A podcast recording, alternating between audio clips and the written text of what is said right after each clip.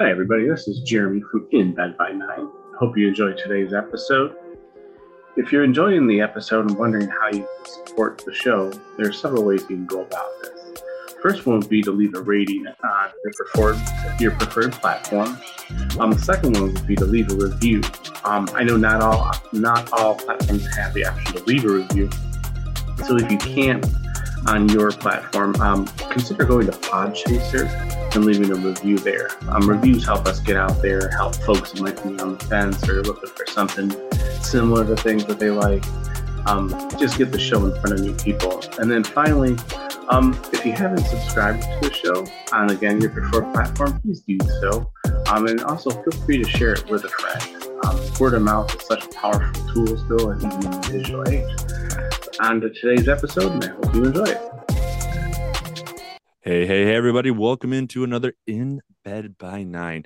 Um, side note, we're recording this not at nine o'clock at night, so it's a little different. So the kids are in bed. It's going to be a little chaotic, but we're going to have fun with it. Jeremy, how has your week been? Hey, uh, so far been uh pretty good, you know, just the usual, the the dad stuff, but uh Mm-hmm. able to get a lot of that done. Uh finished the the birthday gauntlet, got all four uh kids' birthdays celebrated in a month and somehow snuck in uh a year older myself. So hey, uh managed to accomplish that, but um yeah, it's amazing how little time else you, you can get besides doing that, but nah, it's definitely worth it, man. How about how about you? Um, it's been crazy. I don't know. I mean, that's the essence of my life, Jeremy. We know this. It's the like with the two kids, the family, the in-laws, everyone in between. It's been nuts and a half. Um, my brother came into town with his kids, and I spent uh five and a half hours at Zap Zone. And that's a long time to be playing laser tag and other things with kids, which was fun. I ran into some former students of mine there as well, and they were challenging me and my kids to Zap Zone, which was great. Um, I didn't realize how out of shape I was. I mean, it's laser tag. I can't run, but I was moving pretty good and sweating quite a bit. And I was really surprised how intense that was. Um, but it was a good time. Um, the kids got to play with their cousins for, you know, five hours playing laser tag and jumping around. They fell asleep really good that night. Um, but we did have a dilemma in the household.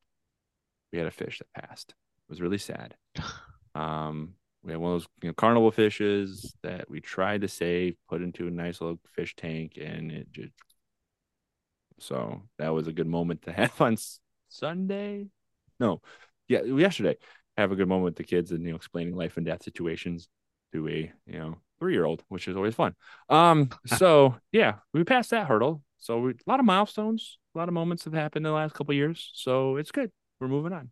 So Nice. but you know, living the dream, right, Jeremy? So, yeah, last night, so that's all that matters. good stuff. So, Jeremy, we do have a guest with us, as always. Who do we have today? We have uh, Robin Pierson, the host of the History of Byzantium podcast. Welcome in, Robin. Hey guys, thanks for having me. Definitely. So, other than being extremely intimidated by you and your knowledge, again, that's the little seventh grade socialized teacher here, and Roman history and Byz- Byzantine history is one of my favorite topics to like dive down with my kids, and they love it. Um, let's let's talk about you. Who are you? What do you do? Let's explain who is Robin. uh, well, yeah, well, I am a 40 year old Englishman. Um, and uh, yeah, I uh, I did study um, history and politics at college, but I never thought I would use it for anything. And uh, and weirdly, now that's what I do. I, I write an essay every week, and uh, it's like the old times. Um, yeah, I I was kind of um, uh, listless after college. I didn't really have a direction. I ended up working for my dad, who was an actor, and uh, just became his his PA and his agent, and just did more and more stuff for him, which was interesting. But um, his work began to wind down as he moved towards retirement, and I thought, well, what else can I do? It's going to be a hard jump to go from working for him to working in an office for other people's. so Yeah. um, and this was around 2007, eight, and so I'd got into podcasting, and um, I was listening to uh, about five different Lost podcasts at the time because I was so into that show and um, tried to work out what was going on. And and I thought, well, I want to talk about this, so I I started podcasting about Lost and about other TV shows. And um, yeah, I was a huge fan of uh, the History of Rome by Mike Duncan, Mhm. and uh, which was a big podcast. And I I kind of put two and two together that he had this huge audience, as far as I could tell, and I had a, a smaller audience.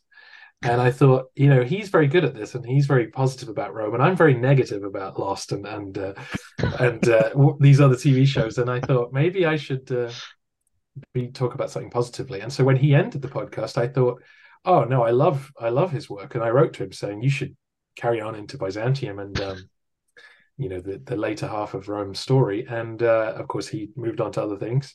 And it was Mhm. about a month later. I thought, oh wait a minute, it, could I do that? And uh, yeah, it was. Um, you know, it, it was partly passion, partly I really loved Roman history, but it was also it was a financial thing. It was sort of if I'm going to make podcasting work, I need to make it work before my dad retires for good.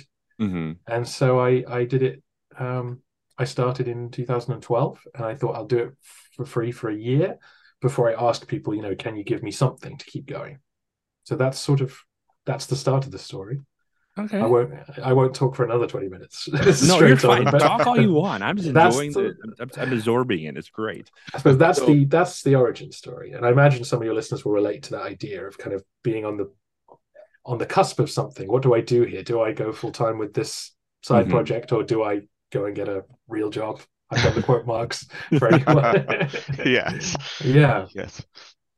So when you said you you like you went to un- you went to college or whatever university, and then you left, do you have a do you have like a master's degree or just do you have like a bachelor's degree in history Yeah, just- primarily? You just this is all just passion and love and research on your own and yeah. no It was formal dedicated history or education. no, no, just a bachelor's degree in in what's called politics and international relations, which is basically just a history degree Yeah. about focusing on politics. But um, no, I have no formal training, and I, I wouldn't call myself a historian because I'm not reading the original languages. So I'm not Yeah. reading Latin and Greek.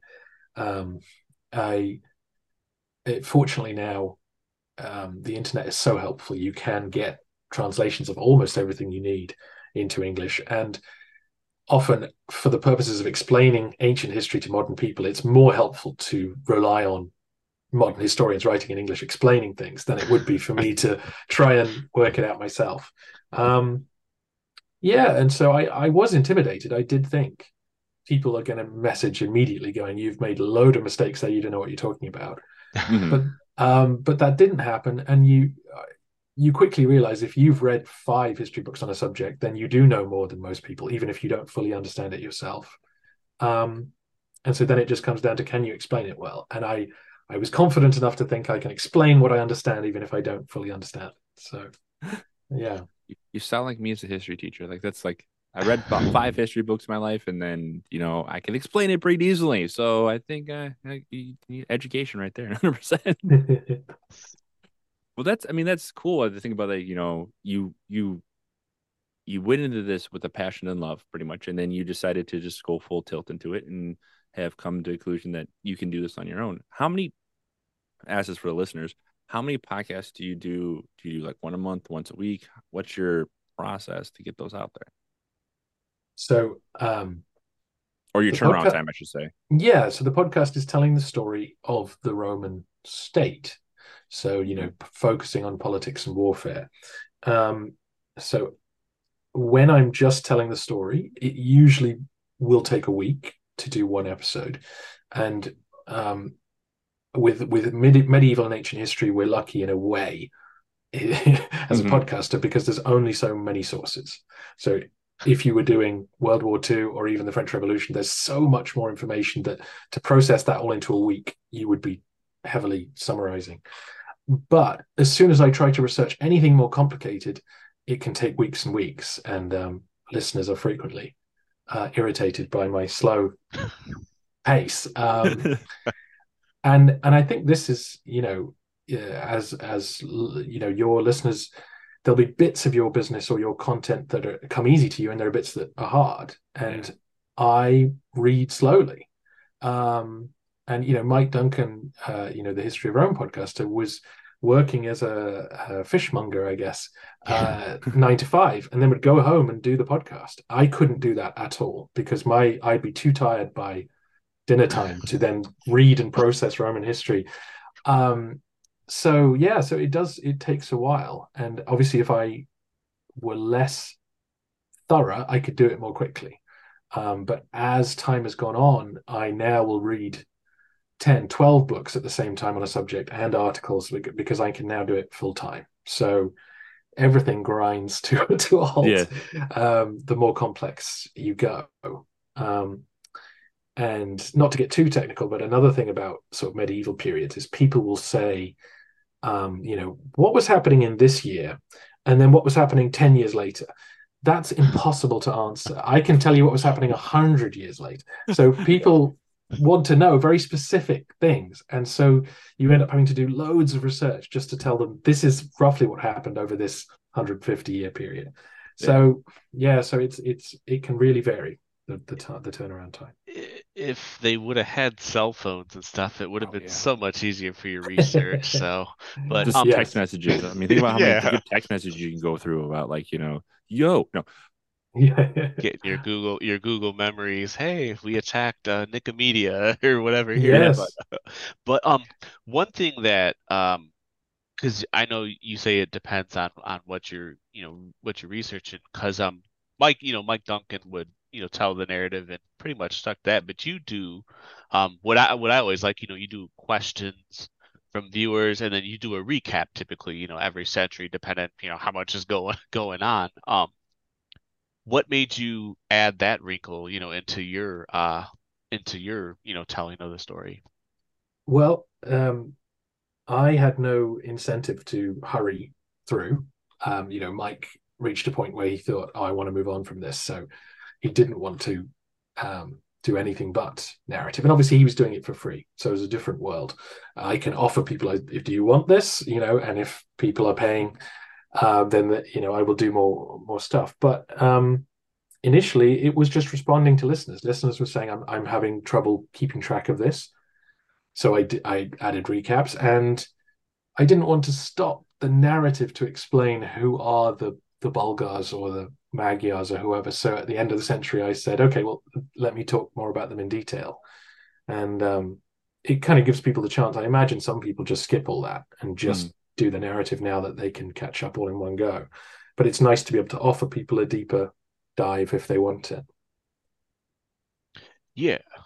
I'm somebody that has spent countless hours going after those episodes and, and researching things further. So I definitely appreciate it as a listener. So Well, and I, I do love getting I love getting listener feedback, and I mean, uh, it is one of those things. Again, I think it's applicable to all content creators. Is is do use your audience.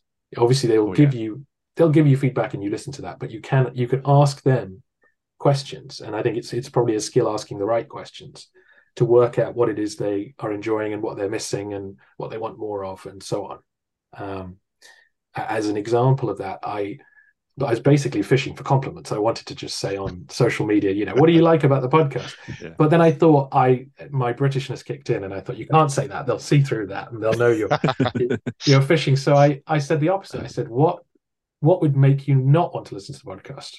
What would turn you off? And that actually turned out to be a much better question because if you say what's good about what I do, people will say, "Oh, I like listening to you, and you explain things well," and you you know that. Otherwise, why would they be listening? But what what came back was, um, you know, and the the one that interested me the most was if you start using modern analogies, if you start comparing emperors to Trump or Putin or whatever, I will turn off because I don't want my experience of this escapism soured by your political opinions or just by reminders of the modern world. Yeah. And obviously, that's fine for me. Like, that's not to say someone else couldn't do a great history podcast where it was full of their political opinion and comparisons and jokes. And that's just not my style. Mhm. And you, if you establish an audience, they they are on your wavelength. So if you suddenly try to be something you're not, you will turn them off because they like the way your brain works. yeah. Um, Yeah. So yeah, That's a good point. To think about just um one for the compliment point of view. I mean, if, if I would say like look at Google reviews, more people will write negative reviews on Google than they do positives, um, and they will more likely mention something they don't like over and over again than what they do like. Um, and it's always hilarious to look at Google reviews um, for yeah. that purpose. But that's a good point. Like change that topic around a little bit and guys say, hey, what is something I could do better, or what is something I could do to keep you or keep you, you know, what turns you off. So that's good. And the political point, I mean, I agree with you on that. I think that's a great way to put that as well. Is like you don't want your you know, as much as you might want to speak in a political aspect because of something is driving you crazy or something's driving you up, you you should, you know, if you don't do that normally, it's not something that's going to drive with your listeners and that's going to turn you off. I get that entirely. Um, when you're when you talked about your research and like you're diving into the thing, you said it depends on how deep you want to go, how long you, you do this. Do you do multiple episodes to kind of keep track of stuff, or you just focus on one episode at a time and just that's your like your path? Yeah, it depends. It depends on the topic. So I've done kind of long multi-part episodes on a on a big topic like mm-hmm. healthcare or uh, women in the Roman world or things like that. Um, generally, I try to keep things in in one episode if they'll fit. Mm-hmm. I my my dad would do one man shows, and he would try to do two halves of forty five minutes, and he was absolutely convinced that after forty five minutes, people can't take that much in. Yeah. Um, and obviously, if you're listening to something you're really passionate about, you can listen for an hour and a half straight. Mm-hmm. Um, but it's probably a good idea to split things up if you can.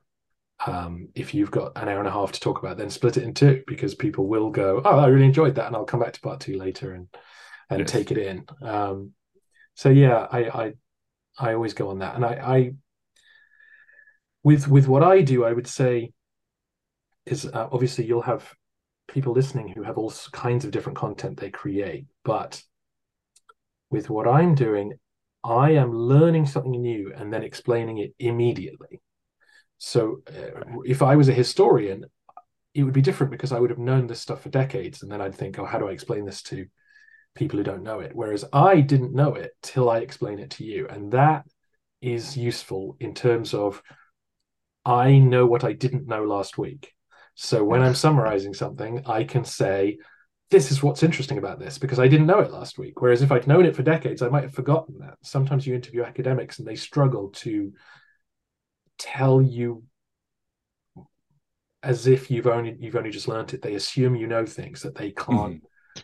they can't remember that they've that they've remember they learned that long ago and someone else hasn't. So um often I think with with content creators that's key is kind of you are your audience you i mean you were very kind saying you know oh, my knowledge is intimidating but obviously i've been doing it for 10 years whereas yeah. when i started i was completely um a novice i'd read you know i knew the outline of the history but i didn't know any of the detail and i think that's often what makes a good youtuber or podcaster or whatever because they are very similar to their audience and so they have similar feelings about ah oh, this is the new thing i've discovered and it's exciting and you'll like it too and i found yeah. that to be a good guide for how to do things. I like that perspective. It's like, hey, this is new to me. I love it. Let me share it with mm-hmm. you. Here's my passion. Stick with yeah. me on this passion. Yeah. It's wonderful. Um so I don't know what's happening back there. Sorry. Go ahead, Jeremy. Okay.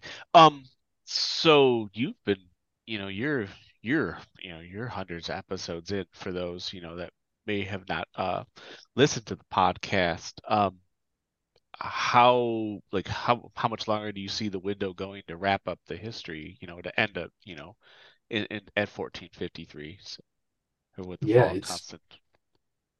Yeah, absolutely. It's taken me 273 episodes to and 10 years to get from 476 to 1204. Um, so it could be another uh, three three, four years, I guess.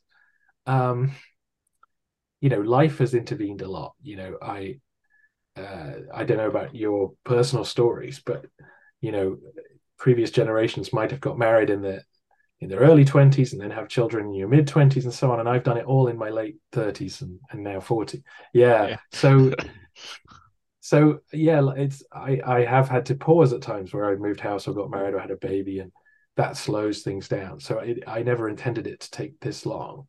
Um, but I still really enjoy it. I think, um, the Romans are about to enter a period of, of not being powerful, and a lot of listeners have threatened to stop listening or to stop in, enjoying it as much because it's a sadder story from their perspective. Um, so we'll see if that's true. I mean, it's it's all the more interesting to me because I don't know anything about it, but we'll see if it becomes depressing or downbeat as we get towards the end, and then I might speed up, I, I guess, because people don't want to linger on uh, uh, repeated failed attempts to bring i'm going to be honest that's probably one of my favorite times in the roman history when there's that downfall situation starting to happen.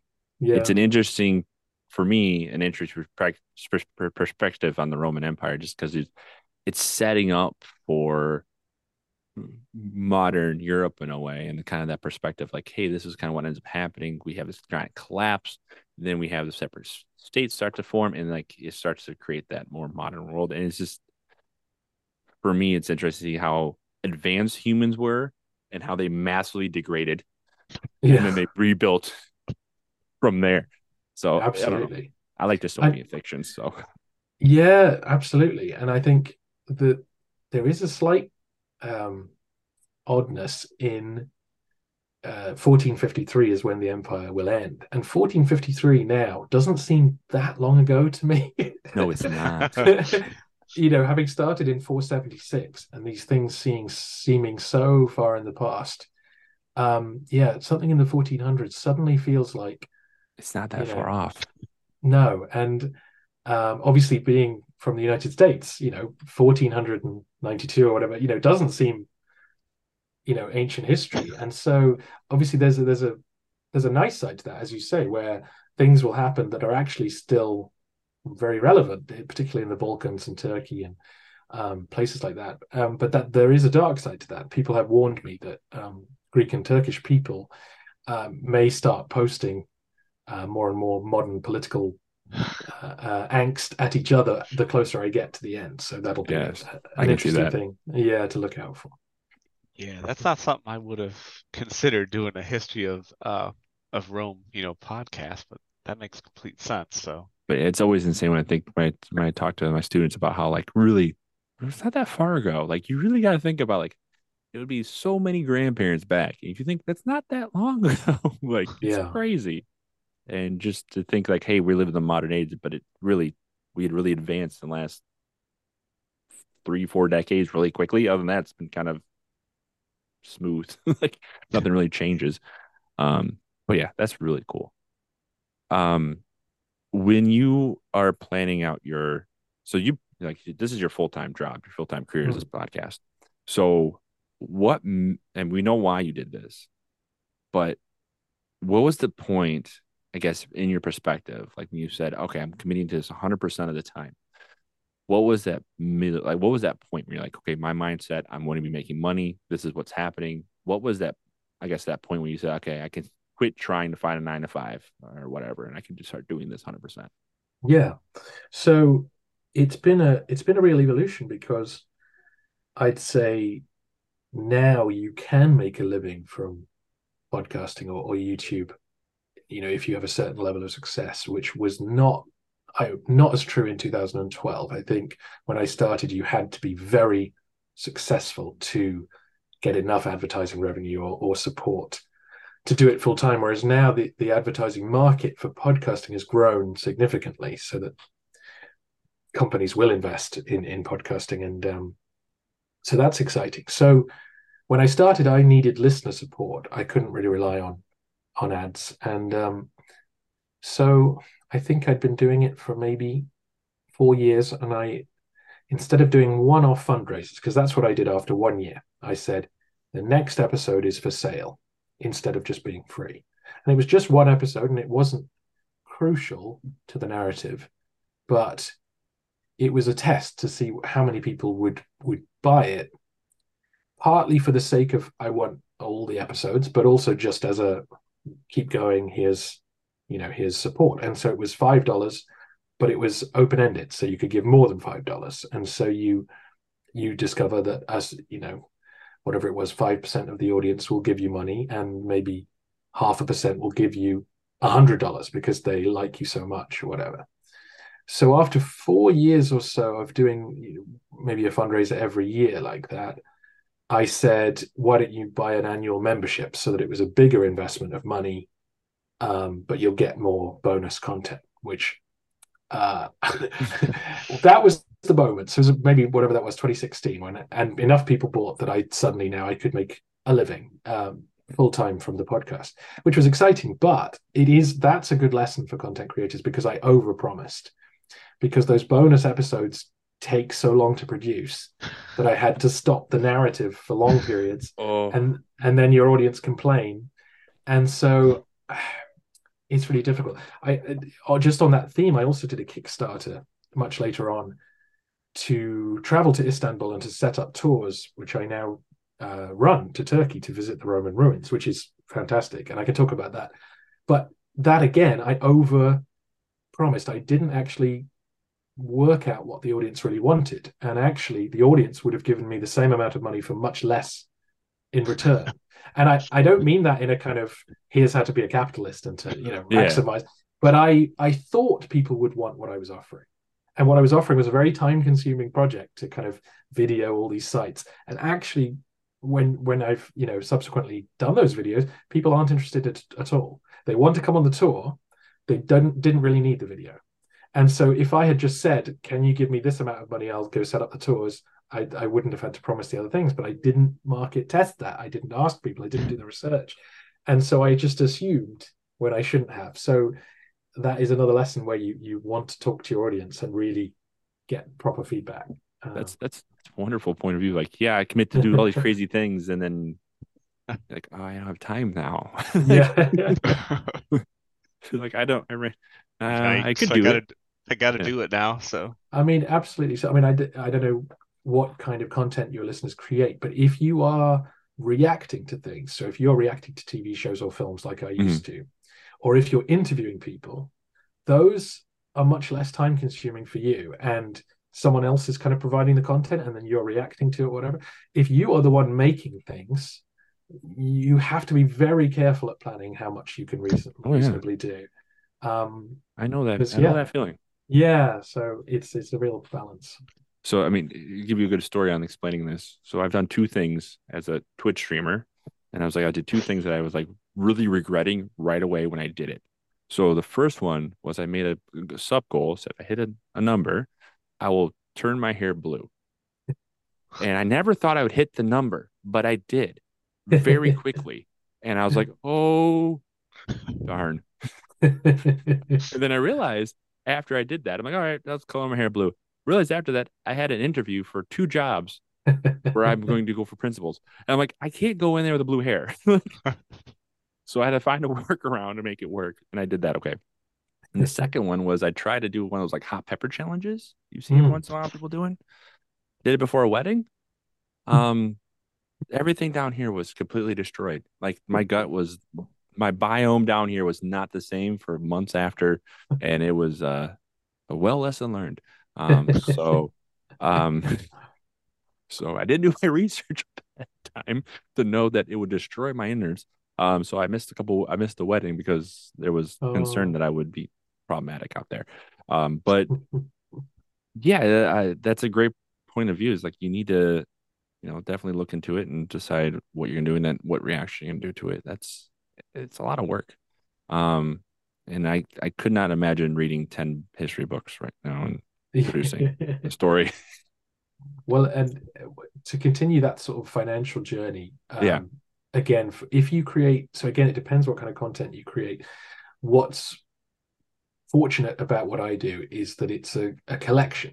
So if you are, again, if you're reacting to video games or, or Mhm. films, or like maybe people will seek that out in the future, but maybe that movie or whatever will lose interest and people won't want to consume your back catalog. so I'm fortunate in that what I'm doing is telling a whole story. People want to know the whole story. So as podcasting advertising grew, my revenue grew because if I was doing a sports podcast, people don't want to know what happened in 2006. They want to know what's happening now. So whereas my catalog continues to be listened to, so that's a very fortunate thing where the advertising revenue then grew. And so in addition to direct support from listeners, I could now feel quite comfortable. And then when you add the tours on top of that, you know, great. And now I've reached a point where very I'm able to do things I never imagined. So a guy who runs a YouTube channel, um, Flashpoint History, is turning the audio into video, and so we okay. can share the revenue on that, and that's great. And it's you can tell from the comments on YouTube, people don't know who I am. they haven't heard of the podcast, you know, and so you're tapping into a different audience. So again, if you're creating content that could, in theory, be turned into some other format, there's an op- opportunity there, and you may not have to do it. You may be able to partner with someone, and you know, so there's opportunities there as well. Because uh, yeah, I, out of curiosity, when you look at your your numbers, your back catalog, do you know how many like how much percentage of your viewers or listeners are back in that back catalog, or do you not have that much detail? Yeah, um, so I'm I'm with a company called Acast who do all the advertising, and so they'll give you detailed statistics. Okay. And I have about fifty thousand regular listeners, mm-hmm. and then it the numbers just sort of tick slowly upwards, so you can see people sort of moving through the catalog statistically, and they catch up with you. And some people listen very fast, and some people take their time. yeah, that's cool though. I like that. That's a good way to put. I mean, I never really thought about that in depth. Like, hey, produce something that people are going to go back to that can stand the test of time and yeah. be able to be utilized later on as return content, so that you can continue to gain revenue and produce and do hmm. everything between without having to constantly do that. No way you can almost create your retirement plan on this because you can just like run the background, right? Absolutely. I mean, and this is there, there are options, aren't there? Because I don't really, I've lost track of video games, which is a shame because I just don't have time. Yes. But I sat and watched someone on YouTube playing uh, Grand Theft Auto San Andreas because I loved that game when it came out. Okay. And so I was like, oh, I'll watch this guy play it. And um, so I can see that even if you're doing very up to date stuff. You can. There's always a way to get nostalgia to find something that people will go, oh, I want to relive that. I want to, you know. There's so that even if your content is very kind of of the moment, there are ways to kind of create something that will be evergreen and people will go back to. Oh yeah, hundred percent. People do find that you know go back and enjoy that moments or for some yeah. reason. Yeah, hundred percent. All right. So you said you about three to four, three to five years of content left planned out with the Byzantine Empire, roughly. So you've already planned that out, or is it kind of like, hey, this is the structure I want to run with? Like, how much planning do you do in a day when you're thinking about this? I mean, it, it not a lot because mm. I'm I, not a lot like, because I'm, nah, well, but just because I'm telling the story, so the story yeah. tells itself, and I'm I'm fortunate that the Roman state stays pretty much the same the whole time. Mm-hmm. So it's not like the French Revolution where you'd have to go, well, who am I? Whose perspective am I covering? Am I covering the the, the state as it exists, or am I covering the group who's about to take over? And you know, I don't have to make those decisions too often. Um, it's just the bonus content, really. I have to plan, and that's you know, there's lots of things I'd love to talk about, but it's just time. It's just how mm-hmm. much time is this going to take to produce, and then obviously asking for feedback. What do people want? Um, cool. So no, genuinely, that doesn't take a lot of planning because I, uh, the story is the way it is. Um, so the story is your plan. You just kind of run with it. Yeah, exactly. like that. And I mean, the, the other thing, if you've been a content creator for a long time, is people will suggest things to you, and then you don't have to think about it. So I now get contacted by historians, as in Ooh. kind of early career historians. So obviously, someone who's big and established doesn't need me, but someone who is making a name for themselves, especially if they're writing about 12th century Byzantium, they are desperate for anyone to listen to what they're saying and, and to have a platform for their work, you know. Mm-hmm. So they come to me and they go, I, you know, I can help you. I can be on the podcast. I can suggest sources. And that's really handy. Um, so yeah, I, I that's a good thing about having been around a long time is people seek you out and then that helps you. You don't have to always be searching for the next thing.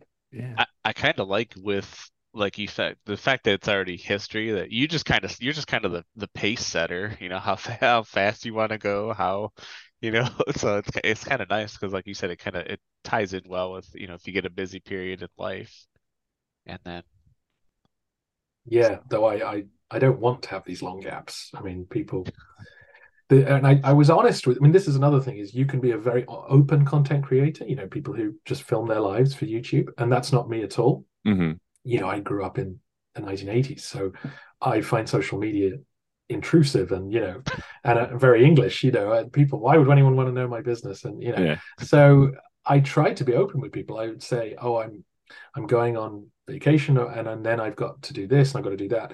And it people forget specifically what you said. So then they'll message you after like three months going i hope you're enjoying your vacation.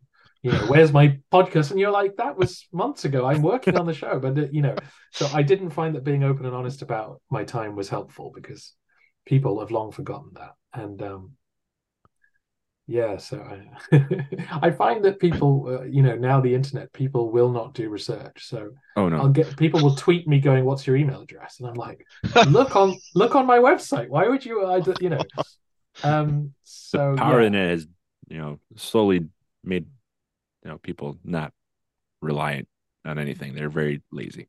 yes exactly yeah Always, I tell my son every time, people are weird, crazy, and lazy. All you need to know, if you know, understand that, then it answers half the questions of why they doing that. They're weird, Yes. they're crazy, and lazy. yes absolutely So you you mentioned you had some historians reach out to you and talk to you. Is has there been a historian that reached out to you like, oh hi, I'm super like you did you like fanboy for a moment with anybody um like how Jeremy is right now? yeah yeah Um, not not the ones who reached out to me because Mhm. I generally they're they're new to me, or I've, I might have heard of them, but I I not um I'm not familiar with their work until I get to that period. But I interviewing Tom Holland, Okay. um, who is is quite well known in, in the UK, and he now has his own podcast, which is doing very well, called The Rest Is History. I mean, that was a big deal for me, and um, and then speaking to Anthony Kaldellis is a historian I speak to. I've spoken to quite a lot now, and I'm a big fan of his work. And that's like, I mean, he he's obviously an academic. He wouldn't think of himself as a content creator, but that dynamic works the other way, where Yeah. his way of writing history is right on my wavelength. And so I'm always very excited to talk to him. And um, it's a real privilege now. I I spoke to another historian, Adrian Goldsworthy, yesterday, um, and I, you know, I, a long time ago, I was very obsequious and, you know, um, oh, thank you so much for talking to me. And I just sort of stuck to the script. And now I feel much more confident, not that I'm on their level, but I can ask questions I've actually want to ask. And that's a huge privilege because, uh, you know, you don't, you don't usually get to read a book and go, oh, I'll just ask the author what he meant by that. And being able to do that is really, uh, is really fun and really uh, a privileged position. So I, I enjoy that. Yeah. Is there one that you would like to get onto the podcast, like a historian or just somebody to to pick your their brain a little bit or talk about a specific topic? Who who does Jeremy need to send an email to for you? That's what Yeah. I was asking. yeah. Yeah, I mean, I mean, I did not to be a downer, but Mark Whittow um, is a historian who I, I really liked, and he he sadly died in a car crash, and I I definitely would have asked him to to to speak to him. Um, there are people who I who I've read a lot of who I'd like to speak to, but I've now kind of moved on past their period. Um, Warren Treadgold has written a lot, and um, it's also historians who I really enjoyed, and then I've heard historians who contradict them, and so then I don't know what I would say in an interview. Would I let them? Would I bring that up, or would I not bring that Try to defend themselves. Yeah. Yeah, um, kind of the the famous historians probably aren't covering my period. Um, so you know, but there are lots of good Byzantinists who I could speak to, but I don't. I often don't want to just talk generally. I'm keen to make the content relevant to what I'm talking about because I think so many podcasts interview people generically and I don't want to add to that sense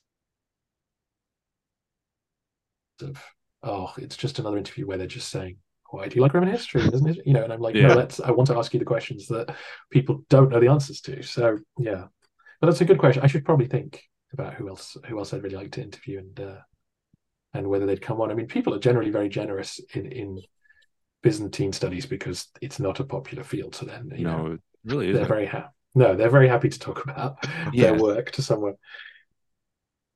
Yeah, and it's it's um, I mean, Jeremy's come up with bonus, bonus content for you, I guess you say, but why I like so I keep him around. He does that for me. So, as you're, I guess, what are some other hobbies outside of podcasting and stuff like that that you do? I mean, you do a lot of reading. You got to do something outside to kind of help, I guess, unwind. You're human, right?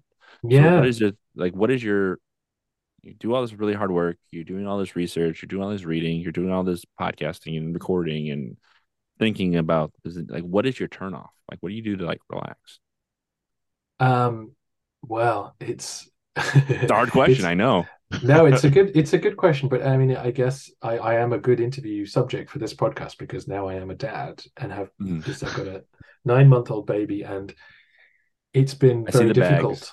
I see the yeah, exactly. it's uh it's been difficult to do much really. Um, so I listen to a lot of podcasts. I generally wherever I'm whenever I'm moving around the house or walking Mhm. somewhere or, uh, when I used to exercise.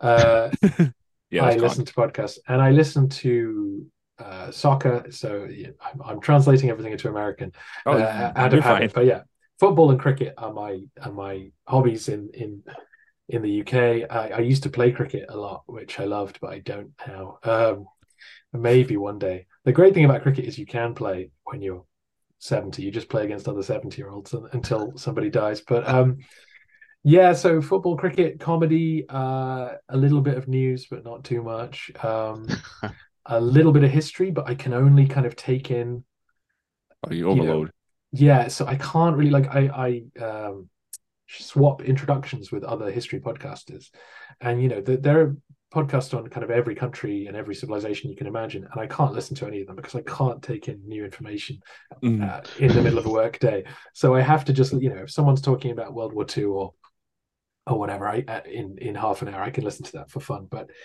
um yeah, I, So, I understand. You can't listen to the same thing over. It's history. It's, it's yeah usually a lot of you know same things, conversations. You're like, ah, I get that. Yeah. Um, so I do fantasy football, but obviously again soccer.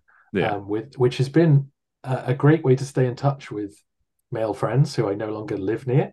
And I, I think if I didn't have that, we would never we would not be in touch anymore. So No. that's that's really that's really handy. Um, and then yeah, just trying to spend time with my wife because as as I'm sure you know, the first year with the baby, you're just like here's the baby, see you later. And Yeah. uh, Your turn, tag. yeah, exactly. Yeah. Um, The little So, ones yeah. always there's they're I guess as, as you're sitting here, I can see the bags. I mean, yes. it's later for you. Tired. Yeah. Uh, I- I do gotta ask one quick dangerous question. The, Oh. who's your favorite soccer team? I guess we gotta go He's there wearing real Well, quick. yeah, I mean, I basically I grew up in a in a very middle class household where my dad was into rugby and cricket, which um, you know, are posh sports in the UK. So I I was always more passionate about cricket. So I I didn't have a football team, and in England, people grow up, you know, with a football yeah. team, and they love. So I don't have that level of passion. I do for England football team um, when they play in, in big tournaments, but I am a Chelsea fan who Chelsea were bought by uh, you know a Russian oligarch, and uh, yeah, so they are not popular and have bought success and are currently just buying a whole new team. So I, you know, all my friends are very passionate Chelsea fans, and I'm very like, eh. And uh, I, I, I don't know if you guys do fantasy uh, stuff for sports in the US, Mhm. but Yeah, like, oh yeah. Okay, so now I know all these this information about all these teams who before I had no interest in. So Yeah. yeah, so now I have favorite players from other teams because they do well for me in fantasy, which before I would never have paid them any attention at all. So Nice. Yeah.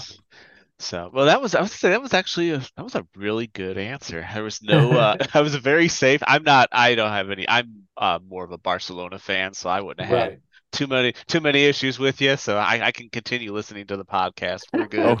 Oh, So, I was concerned. Jeremy. Oh, I should, no. I should have. Maybe you, you should have messaged me privately. uh, yeah, and I I gone, pro- it's all about Real Madrid, and uh, Yeah.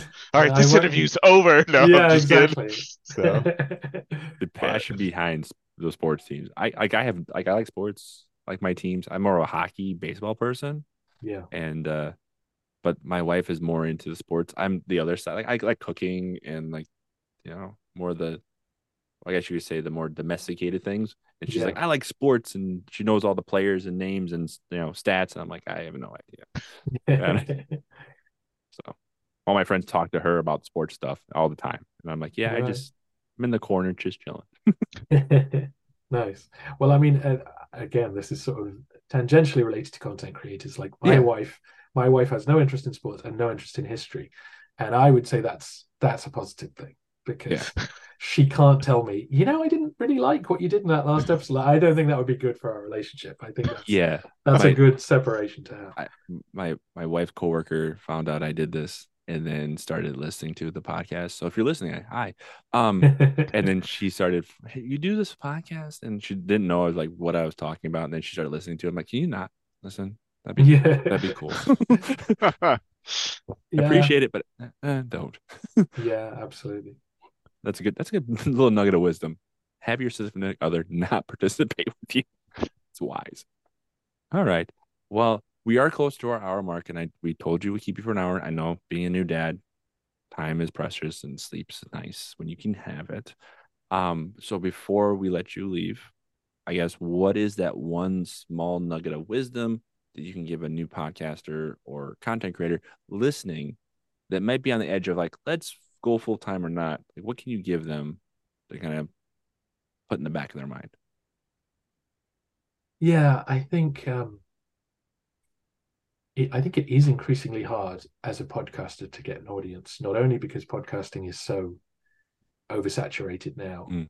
um, so many celebrities do podcasts now and so on, um, and you know, with the with the podcast apps, you know, you used to have to get podcast from iTunes, and it would list kind of here's 50 podcasts you know and now with your phone it'll just show you like the top eight or something and you really have to so it, it's hard. You do have to work hard to be found. Um if you want to if you want to follow a path similar to mine if you have a podcast or content that's sort of similar to mine in any way not necessarily history but like a a collection that people might find then i would i would set yourself a time limit i would say i'm going to do this for two years or whatever it takes in in your spare time or whatever and see if I can find an audience of some kind. And I think if that audience, even if it's small, is passionate, then you're on the right path, um, and you can find more people who like what you do. If people are passionate, you know, if I think with my TV stuff, I did find a passionate audience, but it was small, and and there was a lot of feedback from Yeah. people going the other way, saying. I don't tune in to hear someone crap on my favorite TV show for half an hour. So I kind of, you know, and it's interesting because now I think people on YouTube do do that and people like that. But I think it's a different format and so on. So, um, what I would say, particularly about podcasting, but I'm sure this applies to most content creation, is it is narrowcasting. It's not broadcasting. So, like you know, we all grew up with, uh, you know, uh, I don't know, Jay Leno or someone who Yep. he's broadcasting. He's trying Yeah. to appeal to as many people as possible. And so the BBC in the UK, you know, does the same thing. And narrowcasting is saying, this is who I am. I'm very specific. I'm going to tell you Byzantine history. I'm not going to tell you many jokes. I'm going to be passionate about it, but I'm not going to talk about, you know, modern parallels, whatever it is. And the audience you find will be a bit like you. So I do these tours to Turkey, and the people who turn up are all middle-aged, middle-class men. And obviously they bring their wives and and the tour is is fun anyway, but it's people who are on your wavelength. Now, obviously, you might have content that appeals to all kinds of different people, but they'll have they'll have something in common, and you can find those people all over the world if you can uh, be uh, on a platform long enough to find that audience. And so I would say your audience more often than not is you. And so make stuff that you would want to to watch. Don't try and make things you think people will like. Make stuff that you would pay to to to watch or to consume or whatever it is. And that's the most likely way to find um, uh, enough people to support you to keep going because those people are out there. It's just they live a thousand miles from you, but they yeah. think just like you and they enjoy, you know, just the way your mind works. And that's kind of what you're what you're giving.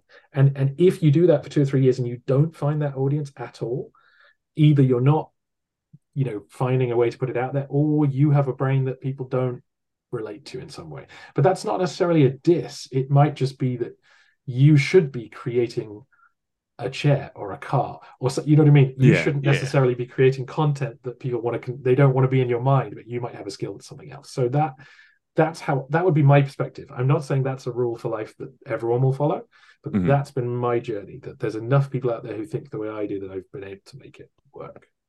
Perfect. I like that. I like the term narrow casting. I like that a lot. Mm. At least you didn't say grind. That's all I can say. Um, so thank you very much, Robin, for hanging out with us for this hour and giving us a perspective from a, from a different type of content and different type of uh, process uh, from what we normally talk about. And I really appreciate it. Again, I'm not as intimidating anymore with you, um, but I uh, I will definitely be. I'm still a little there, um, but I do appreciate it heavily. I guess, Jeremy, do you have any other questions before I go to the last little speed? No, nope, I'm good. I was just going to say, yeah, thank you for coming on. It's been a pleasure. Thank you so much for having me. It's it's really nice to talk about podcasting as a as Entity. a vocation or whatever. Yeah. It's a, it's an interesting thing to talk about. Wonderful. So, listeners, again, if you are still listening to us, like always, please give us a review um, positive negative sideways up down whatever it needs to be. So you know i will read it out loud on this podcast for you to listen to and give you a shout out if you do leave me a little remark on any one of our million of platforms um, even if it is on the twitter or the x or whatever you call that thing now. Um, so we appreciate that heavily. Um, and then you know passing information along to your friends. It's always great to hear. But uh, thank you all. And as always potatoes